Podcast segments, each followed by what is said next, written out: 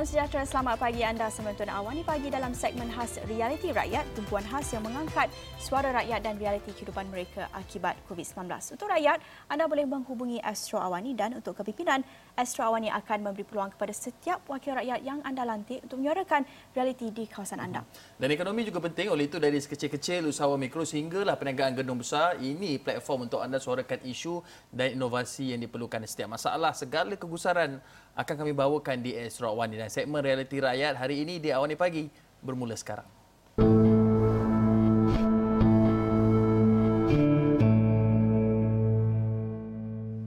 Okey, kita sebelum maklum bahawa uh, pelancongan domestik ataupun pelancongan dalam negara ini digalakkan ketika kita dalam fasa PKPP di mana ia akan membantu untuk uh, merangsang kembali ekonomi dan juga melihat kepada produk-produk pelancongan tempatan.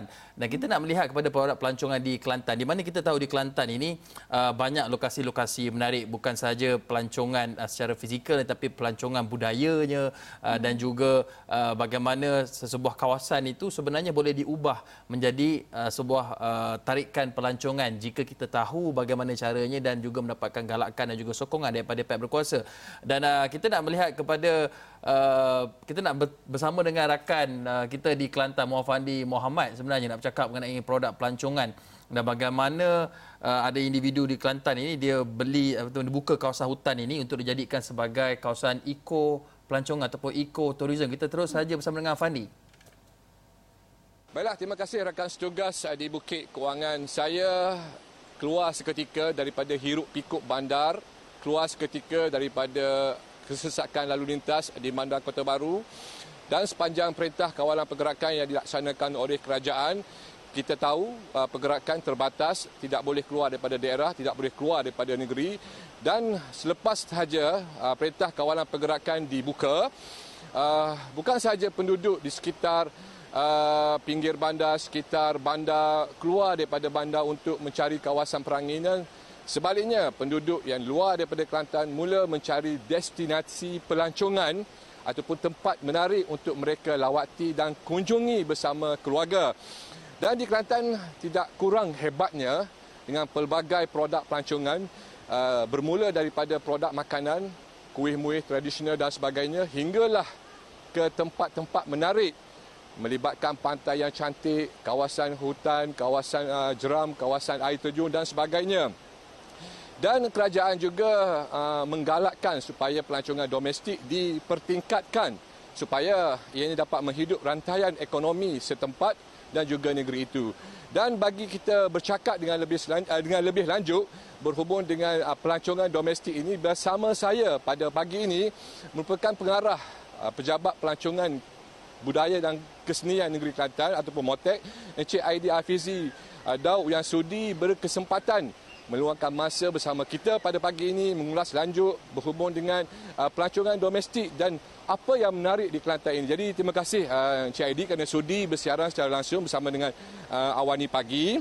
Uh, sememangnya kerajaan menggalakkan pelancongan domestik dan juga Uh, memperagakan pelbagai produk-produk yang menarik yang ada di negeri Kelantan ini. Jadi pada pandangan Cik Aidi, uh, apakah orang kata uh, kaedah ataupun cara yang uh, dilaksanakan oleh Motek dalam usaha mempertingkatkan promosi pelancongan domestik dalam negeri Kelantan ini? Terima kasih Cik Fendi. Uh, untuk di bawah Kementerian Pelancongan Seni dan Budaya Malaysia Negeri Kelantan, kita sedang uh, berusaha untuk menyemarakkan industri pelancongan untuk menarik lebih ramai pelancong domestik datang ke Kelantan dan kita meneroka lebih banyak uh, industri-industri pelancongan seperti sektor eko pelancongan, agro uh, pelancongan, um, ido pelancongan, heritage tourism dan sebagainya. Uh, ini salah satu tempat yang kita lihat di bawah uh, sektor eko pelancongan ini di mana kita lihat ada hutan uh, simpan dan hutan lipo yang dihiasi dengan sungai dengan tumbuh-tumbuhan flora dan fauna yang cukup indah untuk kita teroka dan rasai untuk kita menikmati alam uh, untuk sesuai kepada pelancongan keluarga dan insyaallah pelancongan domestik akan lebih uh, lebih meningkat. Uh, pada hari ini pagi ini kita berkesempatan berada di satu uh, kawasan hutan simpan dan juga di kawasan pedalaman daripada uh, Bandar Kota Baru iaitu di Kapun uh, Kuala Kerai ini di Kapun Chalte. Chalte Jadi di sini merupakan satu kawasan hutan dan terdapat air terjun yang sungguh indah dan cantik yang saya difahamkan dibangunkan oleh uh, persendirian. Jadi mungkin orang kata di Kelantan ini budaya membangunkan tempat ini secara uh, sendiri ataupun uh, untuk tujuan pelancongan ini mungkin menjadi satu trend ataupun bagaimana? Uh, memang terdapat banyak lokasi yang kita kena pasti uh, diteroka oleh um, uh, investor ataupun kita katakan uh, usahawan tempatan yang melihat potensi untuk dibangunkan sebagai satu sarikan pelancongan terutamanya kawasan-kawasan rekreasi di tepi sungai, di tepi jeram yang uh, memang mempunyai potensi untuk kita tarik lebih ramai pengunjung dan boleh uh, meningkatkan uh, pendapatan keluarga dan ekonomi tempatan. Mungkin orang kata uh, para investor ni ataupun uh, pelabur ni yang membuka kawasan yang dulu kita tahu kawasan ini merupakan kawasan hutang yang uh, suka orang kata kita nak bangunkan ataupun suka orang kata uh, tak masuk akal untuk dibangunkan. Namun apabila ianya uh, berada di tangan pelabur dan seolah-olah mereka nampak uh, benda ini boleh uh, buat duit. Bagi uh, pada pandangan motif adakah orang kata uh, kaedah seumpama ini orang kata relevan untuk diguna di Kelantan ni? Uh, memang kita perlukan lebih ramai pelabur dan uh, lebih ramai usahawan dalam bidang pelancongan dalam bidang uh, apa tu uh, rekreasi yang boleh kita ketengahkan. Sebab banyak tempat-tempat pelancongan ataupun tempat-tempat rekreasi yang cukup indah yang masih belum tersentuh dengan pembangunan uh, infrastruktur yang cukup uh, indah yang cukup mempesonakan uh, untuk percutian percutian keluarga dan menarik uh, memang kita kata untuk kita lari daripada kejauh uh, lari daripada kesibukan bandar ini boleh digunakan sebagai salah satu platform ataupun tempat untuk kita menikmati dan kita lebih kepada suasana kekeluargaan. Di Kelantan ni Cik Aidit, uh, bukan saja uh, makanan yang uh, menarik minat uh, pelanggan ataupun orang ramai daripada luar daripada Kelantan ni, uh, sebaliknya tempat-tempat yang eksotik seperti uh, yang tidak terusik seperti uh, hutan sipai ini antara yang mungkin uh, menarik minat uh, kata orang luar daripada Kelantan ni. Jadi mungkin orang kata uh, penambahbaikan yang perlu diwujudkan sekiranya investor ataupun pelabur yang berminat untuk membuka kawasan ini. Jadi apakah orang kata SOP ataupun apakah uh, perkara yang perlu dititik beratkan? Uh, yang pertama pada pendapat saya adalah dari keselamatan dan keselesaan kepada pengunjung. Selain itu kita kena pergiatkan lagi ataupun tambahkan lagi aktiviti-aktiviti yang boleh kita enjoy, yang boleh kita sertai seperti mana yang uh, saya cuba tadi iaitu uh, abseiling uh, ataupun uh, apa dia panggil fireflock uh, fire, fire fox, flying fox flying fox dan juga aktiviti uh, water confidence dan di sini juga kalau kita lihat uh, saya saya difahamkan ada juga aktiviti-aktiviti uh, jungle trekking, hiking dan juga kalau saya rasa kalau kita boleh explore lagi untuk kita lihat potensi untuk uh, bird watching. Uh, di sini kita lihat sebab tempat ni belum lagi diteroka sepenuhnya, memang tidak ada sebarang pembangunan yang besar. Perkampungan pun agak jauh daripada kawasan ini. Biasanya hidupan liar, terutamanya burung-burung yang yang tidak dipelihara ini memang banyak dan uh, kalau kepada peminat-peminat uh, dalam uh, bird watching ini memang ini salah satu tempat yang cukup-cukup uh, berpotensi untuk kita teroka. Uh, Cik Aidit, seperkara lagi mungkin orang kata investor ni ataupun pelabur yang ingin uh, melabur dalam bidang uh, uh, ekoturism ni uh, mungkin berfikiran uh, apakah uh, mereka uh, kata macam um, pulangan modal tu secara jangka masa yang panjang ataupun pendek mungkin menjadi satu kata alasan untuk mereka melabur dalam bidang seumpama. Jadi uh, pada pandangan ataupun uh, perkiraan CID apakah orang kata pulangan itu jangka masa tertentu ke ataupun apa yang benefit yang dia orang dapat sebenarnya? Uh, pada kebiasaannya untuk sektor pelancongan eco ini kebanyakannya kita menawarkan kepada pengalaman. Ha, jadi kalau pengalaman ini bergantung kepada usahawan, kepada investor, kepada pelabur tadi, uh, kena kreatif. Kadang-kadang uh, pelaburan hanyalah kita kata sekat, sekat, setakat menggajikan pekerja yang um, apa dia panggil itu yang berkualiti ataupun yang berpengalaman ataupun menggunakan khidmat uh, pemandu pelancong berlesen itu sudah cukup untuk menarik orang. Terutamanya kalau kita katakan untuk uh, satu-satu grup yang tidak melebihi daripada 10 orang boleh dibawa oleh seorang pemandu pelancong alam semula jadi yang uh, hanya meletakkan kos sekitar lebih kurang dalam RM200 iaitu pada uh, RM20 seorang. Uh, satu pengalaman yang cukup indah yang kita katakan mereka ini memang telah dilatih dan mempunyai lesen untuk membawa pelancong-pelancong ataupun pengunjung di dalam hutan yang mana boleh dikatakan dalam keadaan yang selamat dan terkawal. Baiklah Cik Aidi, terima kasih atas perkongsian yang Cik Aidi uh, berikan. Saya kira mungkin perkongsian ini uh, dapat membuka minda dan juga menarik minat pelabur daripada luar Kelantan untuk mencuburi bidang pelaburan dalam ekoturism di Kelantan ini. Dan di Kelantan ini sudah seperti yang kita pernah maklumkan, kaya dengan sumber, bukan saja sumber makanan, bahkan sumber alam semula jadi yang masih banyak lagi yang belum diteroki. Dan pada pagi ini juga saya uh, turut ditemani oleh pemilik ataupun uh, pengusaha Istana Sangkuk Kampung Catik ini, saudara Encik, Encik Ismail ataupun dipanggil lebih mesra dipanggil uh, Abang Mae, Abang Mae uh, yang telah uh, membuka kawasan ini dan membeli kawasan tanah di kawasan ini bagi mendirikan resort dan juga uh, mendirikan aktiviti uh, mewujudkan aktiviti uh, sukang di sini bagi menarik pengunjung daripada Kelantan khasnya dan daripada daripada luar amnya. Jadi kita nak tanya Abang Mae bagaimana idea itu muncul untuk mewujudkan kawasan ekoturism di kawasan hutan belantara ni?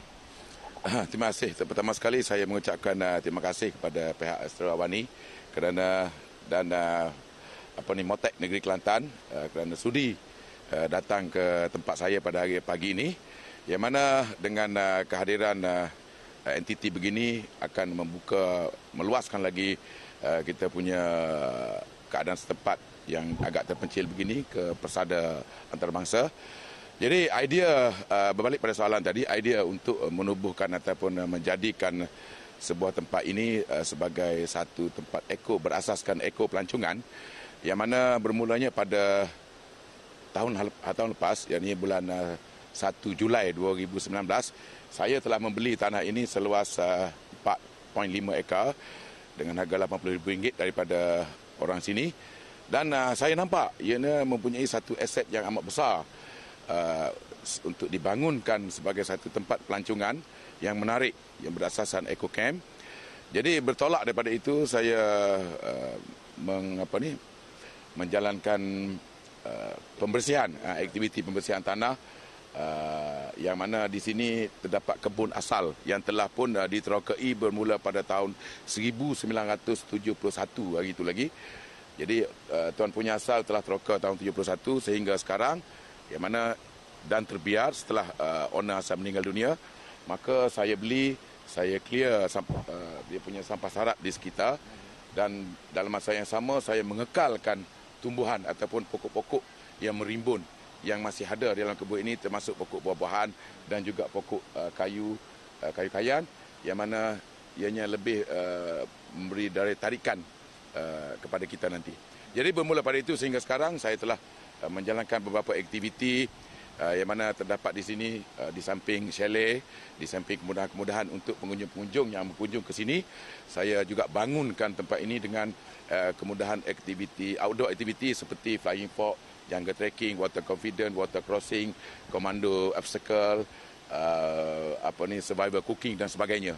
Jadi bermula daripada situ kita uh, menggalakkan pelancongan datang ke sini macam tempat datang ke sini dan uh, mencuba aktiviti-aktiviti sedemikian. Yang mana uh, dengan uh, adanya aktiviti-aktiviti sedemikian yang memberi pendedahan kepada anak-anak muda kita, kepada golongan generasi baru kita bahawa di tempat negeri kita ini mempunyai satu entiti ataupun satu tempat yang menarik kalau diolah dengan cara yang betul ianya akan membah insyaallah akan membuahkan hasil yang baik untuk semua. Baik, uh, kata uh, dari sudut pulangan uh, uh, pelaburan yang dibuat di kampung ni, di kawasan ni, adakah uh, pelaburan tu sudah orang kata menampakkan hasil ataupun mungkin uh, BMAE mempunyai target dan sasaran untuk mengalihkan modal tu bagaimana? Sebenarnya berbalik bercerita tentang pelaburan yang mana keseluruhan duit uh, apa ni wang daripada wang persaraan saya daripada perkhidmatan kerajaan selama 32 tahun saya laburkan di sini. Dan uh, alhamdulillah walaupun uh, ianya baru berjalan dalam masa tiga bulan lebih bermula bulan Januari tahun 2020 sehingga sekarang dan kita berhenti operasi selama 3 bulan yakni PKP itu hari. Tapi alhamdulillah uh, ianya walaupun agak lambat nak balik dan sebagainya saya tak kisah sangat. Sebab saya buat ini semua lebih kepada saya punya minat saya punya hobi dan saya seronok dengan uh, keadaan environment ataupun persekitaran persekitaran begini. Dan dalam pada itu uh, untuk tempat-tempat macam ni saya penekanan tiga benda saya paling tekan sekali. Yang pertama tentang kebersihan. Yang kedua tentang keseragaman. Uh, apa ni? Uh, ususun atur sesuatu tempat dan yang ketiga adalah servis ataupun perkhidmatan kita kepada pelanggan. Yakni cara kita layan orang, layan customer dan sebagainya. Itu adalah saya fikir itu paling penting untuk uh, sesiapa ataupun uh, individu ataupun syarikat yang ingin mencuba ataupun menceburi bidang eko pelancongan sebegini. Uh, Abang Mai, saya dimaklumkan uh, di Kampung Chateh ni uh, uh, ada satu produk yang uh, belum pernah didengar oleh orang Kota Baru dan juga orang luar pada Kelantan ni. Saya kira mungkin ada yang boleh Abang Mai kongsikan pada kita pagi ni. Okey, uh, sebenarnya tuan-tuan, uh, satu produk yang dikira hampir dengan apa ni uh, uh, kampung di sini ialah tentang satu jenis produk yang diusahakan oleh uh, anak tempatan yakni uh, ikan pekasam. Yang mana ikan pekasam di sini kita tengok lain dia hanya campur uh, beras, uh, nasi dan beberapa uh, bahan-bahan lain ianya menjadi satu hidangan yang agak lazat. Uh, agak lazat. Jadi bendanya seperti beginilah. Oh, ini ikan pekasam ya? Ya, ikan pekasam. Ini ikan pekasam yang kita dapat yang orang kampung pancing di sungai. Ya, ini tuan-tuan. Uh, ikan pekasam ini amat lazat lah dan ianya pun telah pun menjadi hidangan kepada 24 buah negara. Yang mana pada 6 hari bulan Disember tahun 2019 itu hari pelancong-pelancong yang datang ke negeri Kelantan khususnya untuk acara Rainforest 4x4 Challenge telah pun mencuba ikan pekasam dengan resipi sebegini dan uh, rata-rata feedback yang kita dapat daripada mereka lazat. Dan mungkin mereka tak pernah jumpa uh, cara kita menjeruk ataupun Uh, mengawit ikan sebegini supaya ia tahan lama. Itulah sajalah. Uh, seperkara lagi sebelum saya akhiri perbualan dengan Abang Mae ini, ya. uh, seperti yang Motek uh, perkatakan uh, sebentar tadi, uh, soal keselamatan dan juga keselesaan kepada pengunjung ini uh, merupakan satu uh, perkara yang asas dalam uh, setiap uh, rekreasi dan juga uh, pelancongan ini. Jadi di pusat ini ataupun di pusat rekreasi yang diwujudkan Istana Sangkut ini, uh, penekanan itu uh, dilakukan dengan keedah uh, bagaimana? Adakah ada pemantauan daripada uh, mereka yang lebih arif ataupun ada pemantauan daripada sesiapa yang memonitor monitor sepanjang aktiviti yang berlangsung di, di kawasan ini? Ya. Uh, untuk isu keselamatan, ya memang itu adalah paling utama, paling penting dan paling-paling uh, kita titik beratkan sekali. Ya, yang ini isu keselamatan. Yang mana kita semua sedia maklum, di sini kita telah tempatkan uh, khidmat daripada empat orang bekas uh, ahli komando pasukan elit Malaysia terdiri daripada empat orang uh, pasukan uh, elit komando daripada tentera darat Malaysia yang mana mereka dah bersara dan saya jemput ke sini untuk mengendalikan ke semua sekali uh, outdoor aktiviti tersebut. Yang mana tuan-tuan pun tahu bahawa komando ini uh, apabila menjalankan suatu aktiviti beliau amat menitikkan uh, menitik beratkan hal keselamatan dan sentiasa mengikut SOP uh, sesuatu permainan ataupun sesuatu aktiviti tersebut semata dijalankan. Baik, terima kasih Abang Mai dengan penerangan yang cukup jelas buat uh, penonton Astro Awani pagi ini. Sebelum saya mengakhiri uh, Awani pagi perbualan bersama dengan uh, pengarah Motek Kelantan ini, saya ingin uh, ajukan satu soalan terakhir. Uh, kita tahu uh, bahawasanya sektor pelancongan domestik ini uh, sememangnya memberikan pulangan yang agak lumayan bukan saja kepada negeri itu sendiri bahkan rantaian ekonomi di setempat itu. Jadi mungkin Motek ada perancangan tersendiri ataupun pendekatan tersendiri dalam usaha merancakkan sektor pelancongan di Kelantan ini selepas daripada PKPP ini. Uh, sebagaimana semua sedia maklumlah, uh, Kementerian Pelancongan sedang berusaha untuk menyemarakkan industri pelancongan kepada pelancong domestik iaitu pelancong-pelancong yang luar daripada Kelantan datang singgah ke sini dan menikmati uh, uh, apa tu produk-produk pelancongan sama ada dalam sektor eco pelancongan uh, ataupun agro pelancongan ataupun heritage uh, tourism pelancongan warisan pelancongan culture. Sebab di sini saya lihat saya dimaklumkan memang banyak potensi untuk kita pergiatkan lagi seperti um, silat, DK Barat um, dan uh, sebagainya lah kita kata yang yang banyak yang boleh kita uh, pergunakan orang-orang kampung yang boleh kita tingkatkan lagi yang boleh bagi peluang kepada orang kampung untuk menjana pendapatan hmm, sama ada melalui bekal ataupun jual makanan lokal kepada orang-orang daripada luar yang yang yang kita katakan kebiasaannya uh, mempunyai kemampuan untuk membeli. Baik, terima kasih Encik Aidit atas perkongsian dan juga maklumat yang dikongsikan bersama dengan penonton Astro Awani pagi ini. Dan saya kira dengan perkongsian dan juga info yang telah diberikan itu dapat menarik minat dan membuka minda pelancong daripada luar Kelantan ini untuk berkunjung ke Kelantan ini kerana di Kelantan ini sudah terbentang luas pelbagai produk pelancongan yang boleh dinikmati bermula daripada makanan sehinggalah ke tempat yang menarik. Saya kira itu saja yang dapat saya kongsikan di kampung Cate, Cate di Cate Kuala Kerai ini. Dan saya kira kampung ini mungkin namanya agak pelik dan janggal, namun ini mempunyai cerita istimewa yang dapat menarik minat pengunjung luar daripada Kelantan ini. Jadi kembali bersama dengan rakan tugas di Bukit Kewangan. Silakan.